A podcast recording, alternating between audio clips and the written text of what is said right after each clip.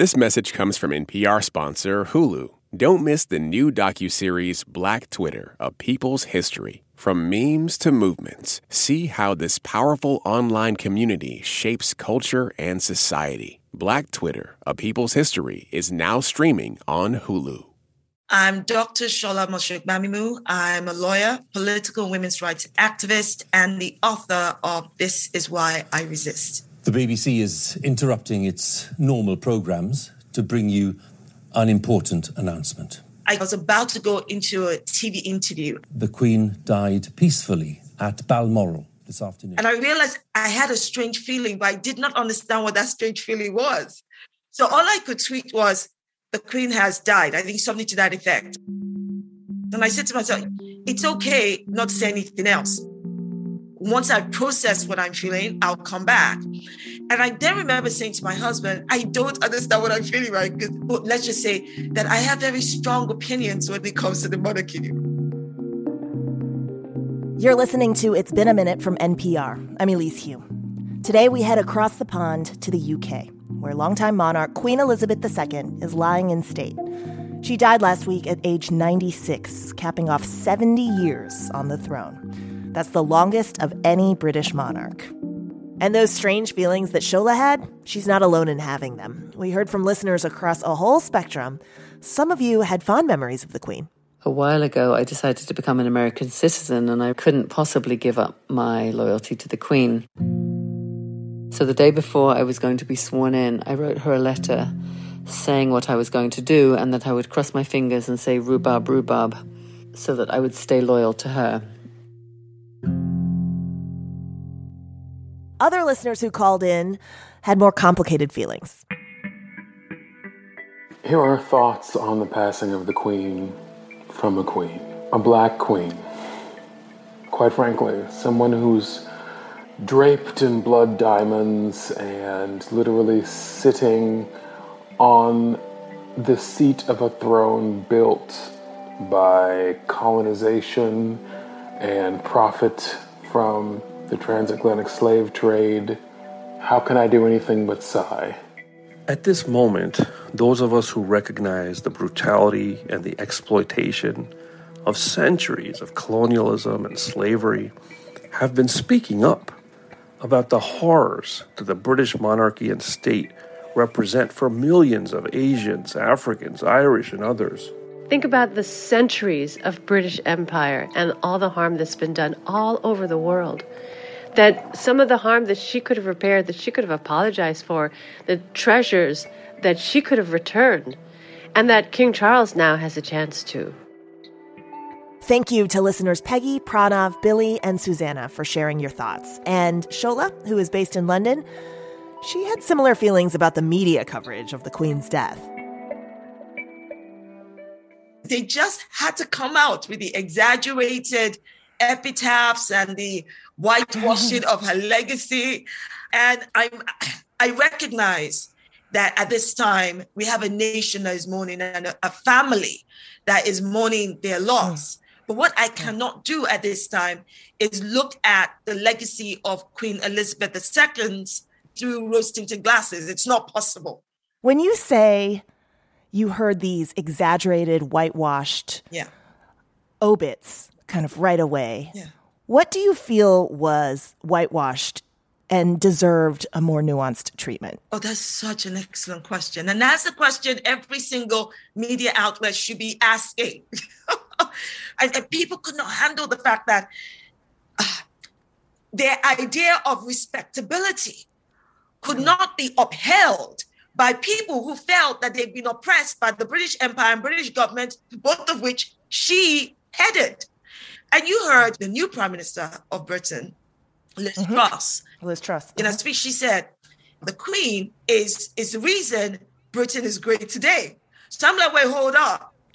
How can she be powerful and be the reason for your greatness, but be powerless and not be the reason for the atrocities committed in the name of Queen and country?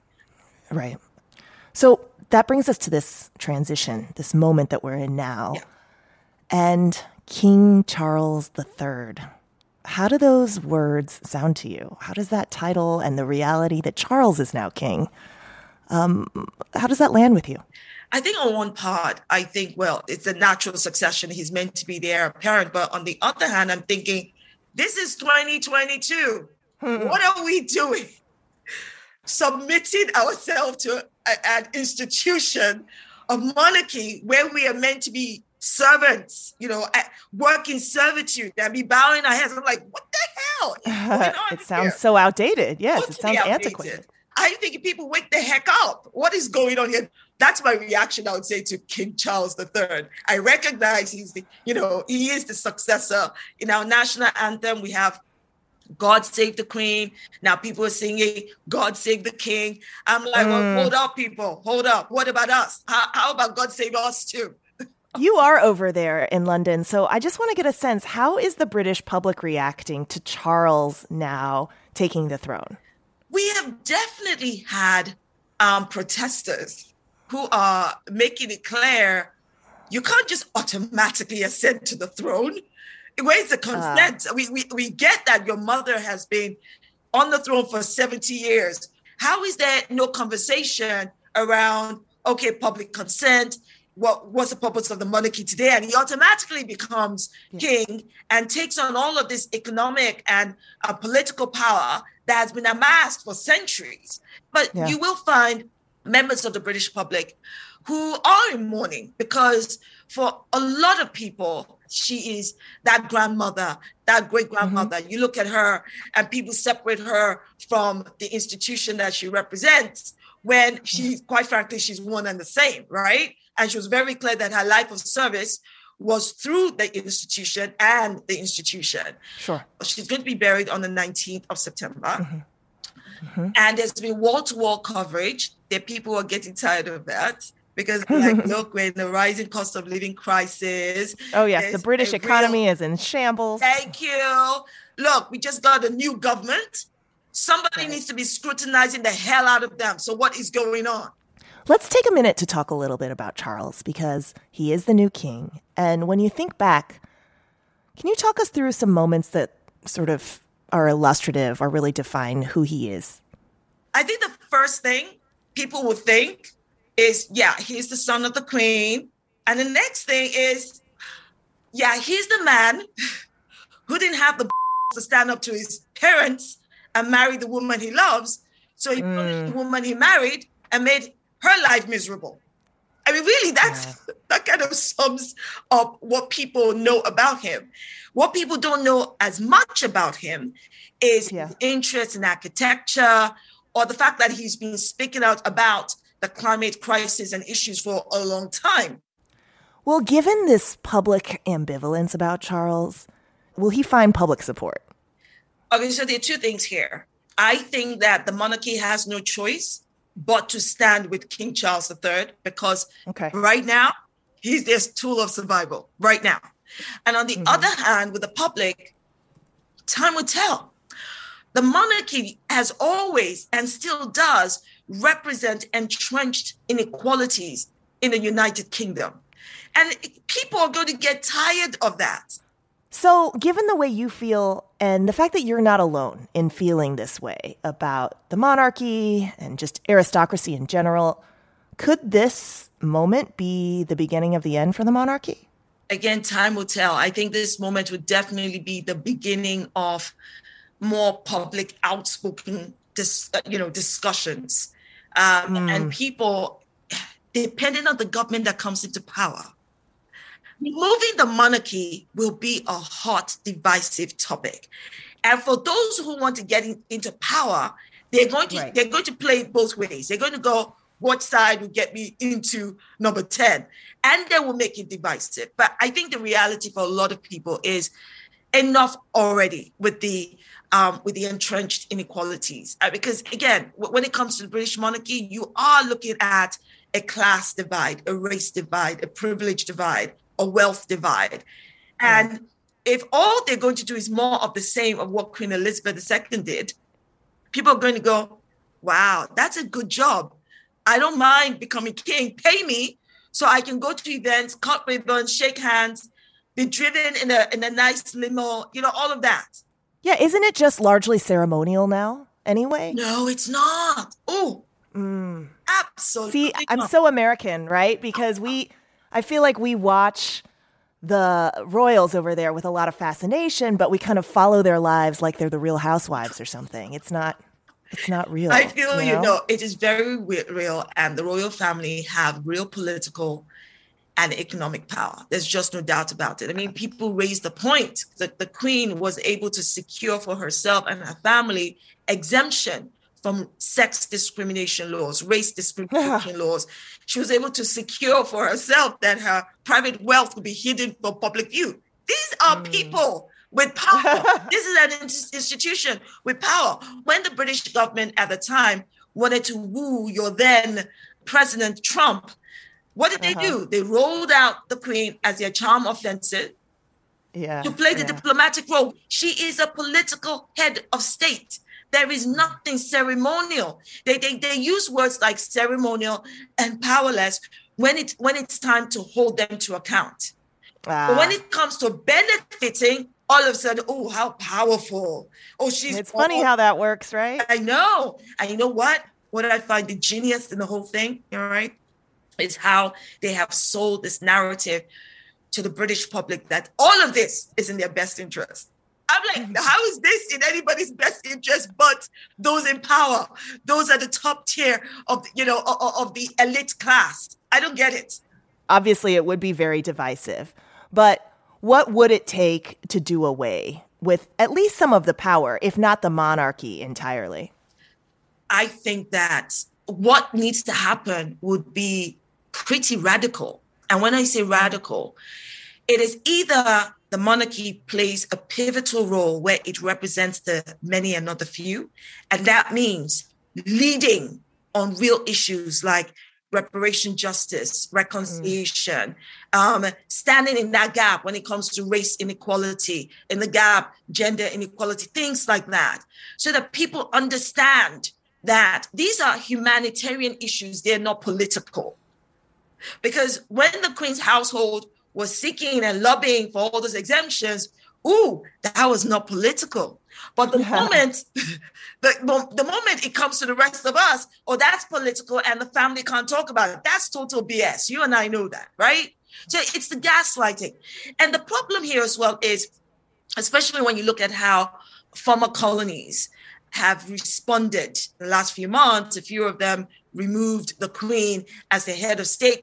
But then when we explain to people, when I explain to people that the Commonwealth, which they like to tout a lot about, how wonderful, the queen is such a wonderful thing. You know, she presided over the Commonwealth, a family of nations. I'm like, are you kidding me? The Commonwealth is British Empire renamed. That's what it is, basically. There is nothing common about the wealth of the Commonwealth. You can't claim you are ceremonial without political power when we see that you are non ceremonial. You do have political power, but you use it for yourself. That's the problem. A real opportunity for leadership, though, if they did want to take oh my a more goodness, approach. A real opportunity. Fa- it would be fantastic. So, for instance, for a lot of um, Black communities, right, and um, you know, Afro Caribbean nations and African nations that were former colonies, sure. you know, the words I am sorry. I am sorry for the atrocities, the genocide, mm. the pillage, the rape, the violence wrought upon your people and your nations in the name of the royal family and the country. I am sorry. The hardest word to say in the English language. They don't want to do mm. that because they know they say that it will be time to pay up because reparations now is the time for it. Shola, thank you for not holding back. thank you for having me. Thanks again to Dr. Shola Mos-Shogbamimu. She's a lawyer, activist, and author of the book This Is Why I Resist. Coming up, if you've seen a newly renovated home recently, chances are it had gray floors. And there's a reason for that. I talked to a writer about what those floors tell us about housing in America today.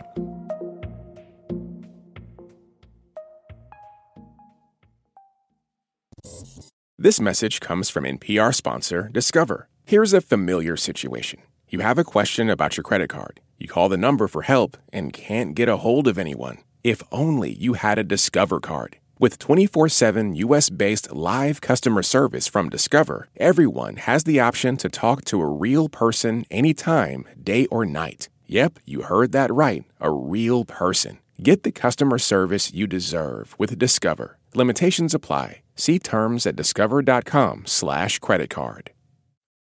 Support for NPR and the following message come from the American Cancer Society. Dr. Alpa Patel leads a team that researches cancer risk factors, and she shares how her team makes an impact. We always do what we like to think of as actionable science. So, the work that we do makes its way to things like nutrition and physical activity guidelines for cancer.org, where millions of people come each year to learn about how they can better prevent cancer. To learn more, go to cancer.org. Last year, over 20,000 people joined the Body Electric study to change their sedentary, screen filled lives. And guess what? We saw amazing effects. Now you can try NPR's Body Electric Challenge yourself. Listen to updated and new episodes wherever you get your podcasts. If you've recently been house or apartment hunting, or stayed in an Airbnb, or even just watched a home remodel show, you might have noticed something really similar about them. You know a flip when you see it. It's going to probably have cool toned gray floors, first and foremost. Um, and those are not real wood, they are laminate. That's Amanda Mull. She's a staff writer for The Atlantic covering consumer life and health. And she has a whole theory about the aesthetic of all these gray floors. And to be clear, this look is more than just floors. You are going to have probably subway tiles in the kitchen. You might see a barn door where a normal door on hinges might have previously lived. Amanda interprets what this look is all about in her piece for The Atlantic called The HGTVification of America. She links these all too familiar design choices to a noticeable shift in America's housing market. Investors and landlords are buying up a sizable chunk of available homes and flipping them. Everything will feel like it was just installed, and it probably was. I talk with Amanda about the purpose of all those gray floors, the bad logic behind the sliding barn door, and how a healthier housing economy could mean more interesting aesthetics. When did you first start noticing all the gray floors? Well, I first started really noticing them in real estate listings probably five years ago. That was the last time I was apartment hunting for myself. Yeah. And in, I, I live in Brooklyn, and you started to see this sort of like, these sort of commonalities across listings, across management companies, where a lot of these were in buildings that were older, but like as people moved out of older units, they had flipped them to become sort of quote unquote luxury. And I love to watch HGTV. I love uh, to look at real estate listings in places that like I have no intention to move. So this is not just like a coastal city thing. Right. I am from the South originally, and it has become very popular in the South over that period of time. You get like sort of an acceleration, I think, in the past two years as the number of homes being flipped has or acquired by investors for rental purposes has sort of increased um, Yeah. with with home values across the country, and now it is it can be really hard to find a home to buy or an apartment to move into if you do not want these these these fixtures and these details if you want something that feels a little bit cozier And you cover consumerism, so is it just our tendency to kind of have a trend mentality where we are sheeple and follow whatever is the latest trend? What drives the gray floors and the subway tile look? well i think that there is, is certainly some aspect of you know every era needs sort of its commonalities in design mm-hmm. Mm-hmm. but i think that the bigger thing going on here is that so many homes in america are not bought and remodeled by the people who intend to live in them at this mm. point. In the mm-hmm. first quarter of 2022, for example, you saw about a third of all home sales in the United States were either flips, which means that an investor bought them and then resold them within 12 months, Yeah. or properties purchased by investors, which is essentially landlords. So you you get a lot of like the housing stock movement in the United States goes through the hands of people with no intention of actually living with those aesthetic decisions that they make. You become beholden to what is inexpensive and will reap max rewards on the market when it's rented or resold.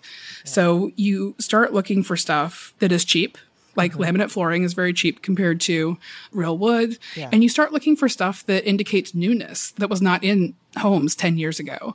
Because what buyers are looking for as American housing stock ages Yeah. is, you know, a guarantee that somebody has addressed some problems, that, that they don't need to go down to the studs to find out like what's really going on with the home. So you get these sort of cheap signifiers of newness that people sort of plug and play into these, into an enormous portion of the homes in America.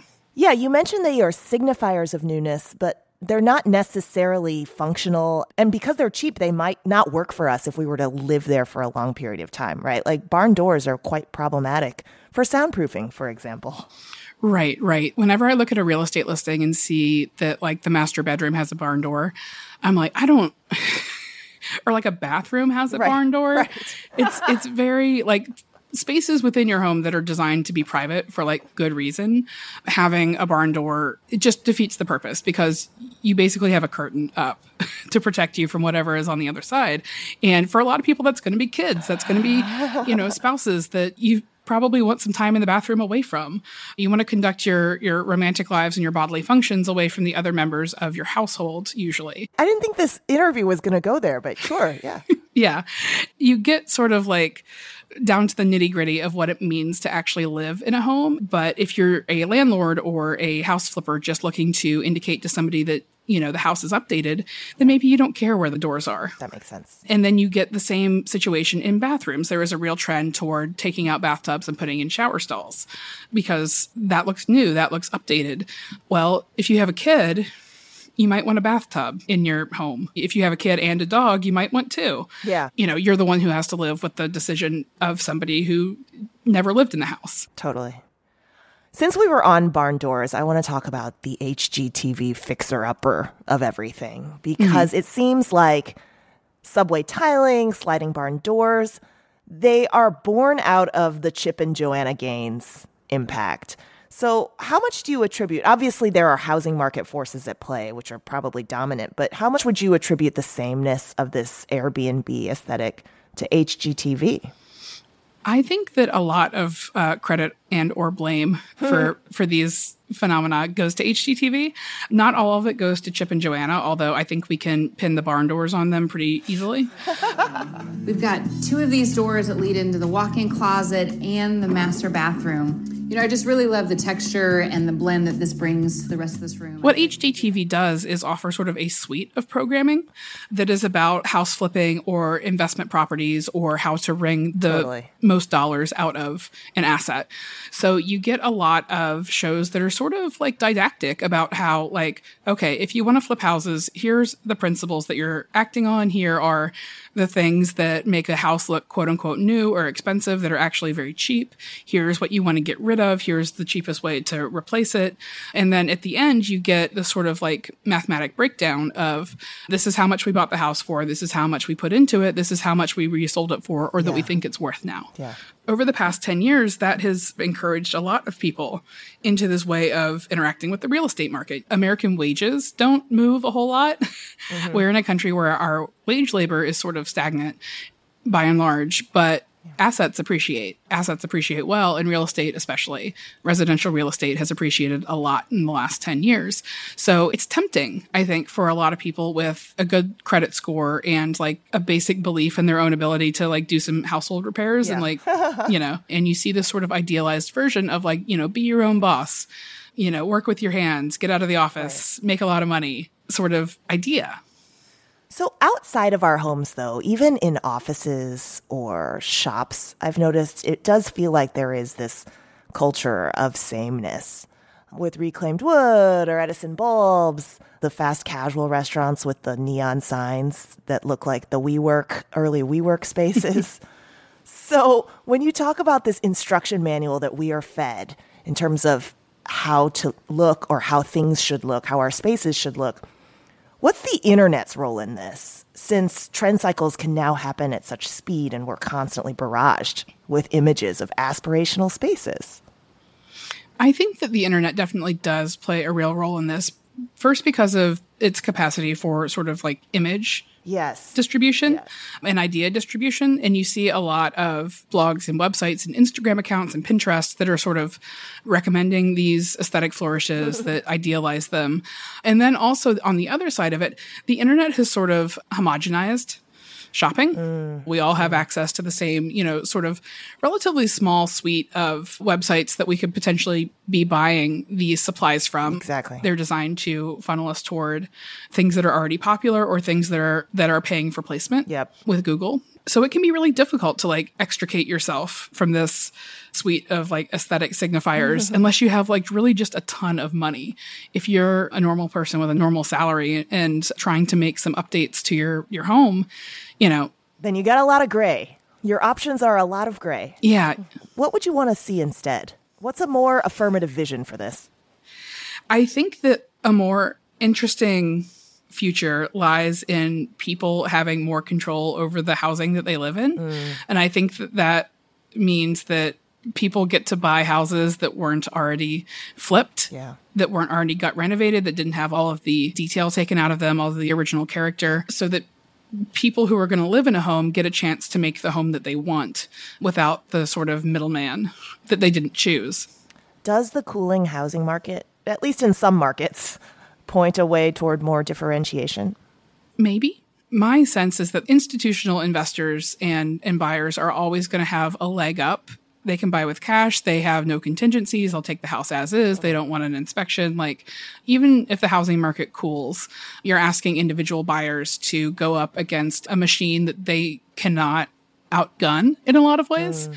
Probably the answer to this is regulatory. I don't think that there's a whole ton that like individual people can do to mitigate this. But like, if you're selling a house out there, try to sell it to the people who want to live in it. If you can afford to take a slightly lower price to avoid giving it to an investor, mm. I think that you'd be doing a, a world of good, even if just for that buyer. That's Amanda Mull. She covers consumer life and health for The Atlantic. Amanda, thank you so much. Thank you so much for having me. Thanks again to Amanda Mull. You can find her writing at The Atlantic. Coming up, we'll play Who Said That. Stay with us. This message comes from NPR sponsor REI Co op. REI has gear, clothing, classes, and advice for camping and glamping, biking and hiking, axing and snacksing, backpacking, and another outdoor thing that rhymes with backpacking.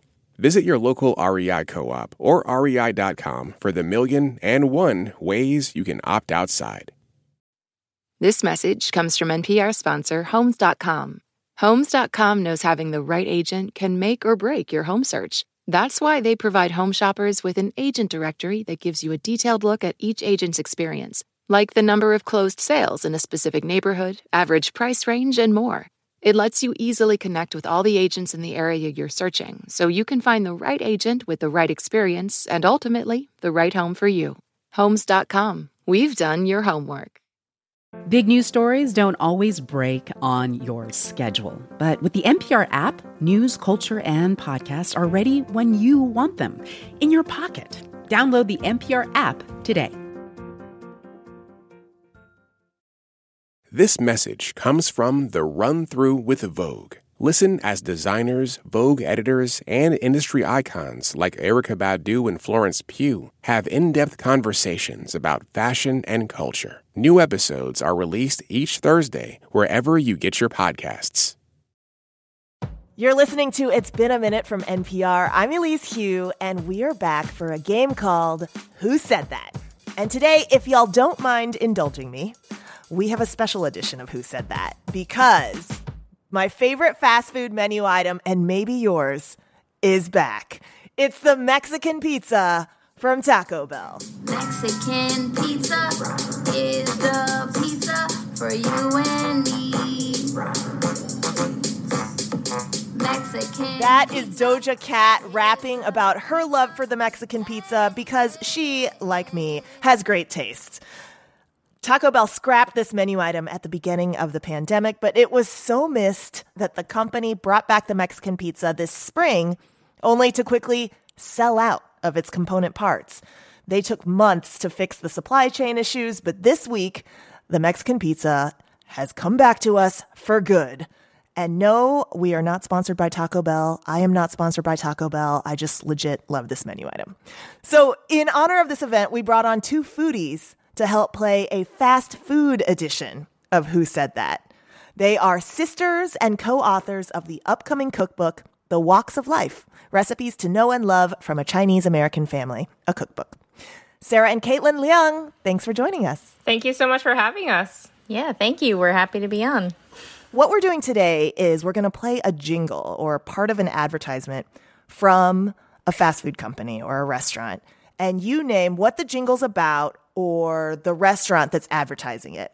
And just a note, we're not being paid by or sponsored by any of these brands. I just love all things fast food, especially the jingles. Okay. And then there are no buzzers. You just yell out the answer. And in keeping with IBAM tradition, you win nothing, just pride.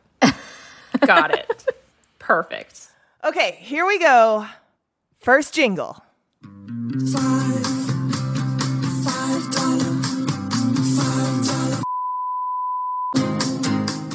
Oh, this is easy. Oh, that's the five dollar foot long. the five dollar foot long from Subway. It's, it's a bop. I forgot. It was like jamming a little bit. Wait, who said it first? I feel like y'all kind of came in at the same time. You were very sisterly, where was- one of you said this is five dollar foot long, and the other one said I it's think that was me.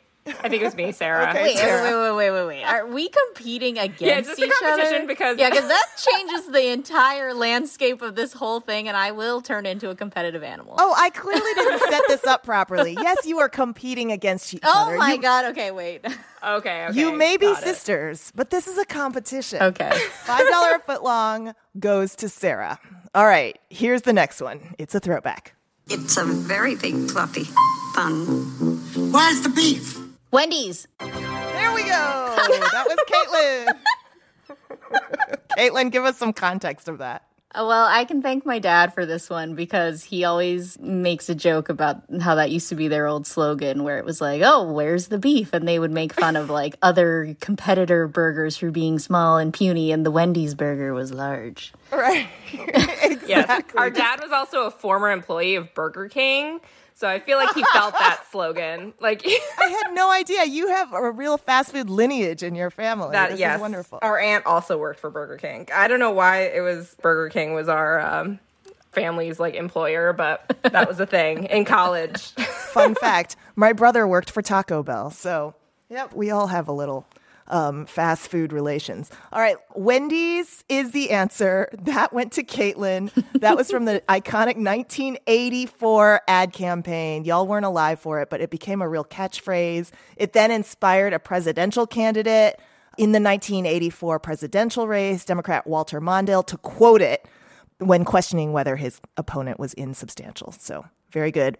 We are tied one to one. All right, here is the third clue. Ivana, Ivana, Ivana, Ivana. It's wrong, isn't it? But it feels so right. Then it's a deal? Yes, we eat our pizza the wrong way. Crust first. Introducing stuffed crust pizza from I feel like I was totally distracted by the Ivana Donald of it all. yeah, I was just like, what? There's like one pizza chain that really goes whole hog on like It has talking to have crust. been Pizza Hut, I feel. Right. I felt like that had like a deeply like 80s, early 90s vibe. And I feel like Pizza Hut was the pizza chain that was advertising at that time. Sarah, you got that. So you are up two to one over your Nice. sister. Right, it's not it's not over until it's over. Yeah. so relax, Sarah. I love how competitive this became. Okay, next, it's going to be part of an advertisement and not a jingle. Love that chicken. Love that chicken. Love that chicken. Mm, there's only so many chickens. It's either KFC, Popeyes, or Boston Market. Okay, there we go. That was Popeyes. But Oh, you did say but I, st- I said Popeyes. I'm giving it to you because in your list of chicken places, you did name Popeyes, Kaitlin. So point to Kaitlin. Kaitlin ties it up. That was from a Popeyes commercial from the year 2000. Okay, we have one final clue. And because you two are tied, Kaitlin two, Sarah two, this is a lot more competitive than I thought it would be. And this final clue should be pretty easy. Folks just love going to the Colonel's because no one else makes chicken with that special blend of 11 herbs and spices. Casey! that was a KFC commercial from the 1980s. and back oh, then, it was known as Kentucky Fried Chicken because people weren't so turned off by fried things or fried in the name of restaurants. They had to change it to KFC in 1991. Kaitlin Leung, you have beaten your sister in this special game of Who Said That Fast Food Edition. I'm honored. And yes, I am filled with pride. It's enough. for the little sisters everywhere.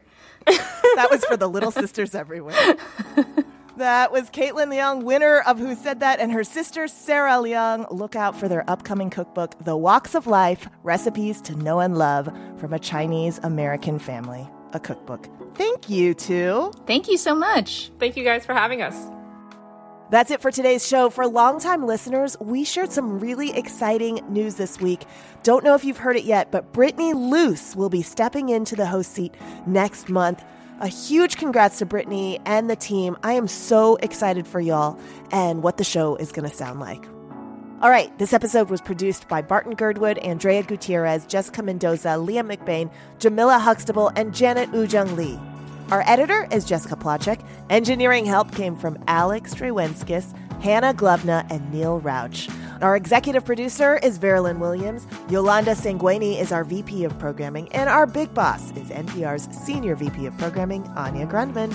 I'm Elise Hu. You've been listening to It's Been a Minute from NPR. Until next time, take care, y'all. This message comes from NPR sponsor Discover. Tired of not getting a hold of anyone when you have questions about your credit card? With 24 7 live customer service from Discover, everyone has the option to talk to a real person. Limitations apply. See terms at discover.com/slash credit card. This message comes from NPR sponsor Mint Mobile. From the gas pump to the grocery store, inflation is everywhere. So Mint Mobile is offering premium wireless starting at just $15 a month. To get your new phone plan for just $15, go to mintmobile.com slash switch. All that sitting and swiping, your body is adapting to your technology. Learn how and what you can do about it. I really felt like the cloud in my brain kind of dissipated. Once I started realizing what a difference these little breaks were making, there's no turning back for me. Take NPR's Body Electric Challenge. Listen to the series wherever you get your podcasts.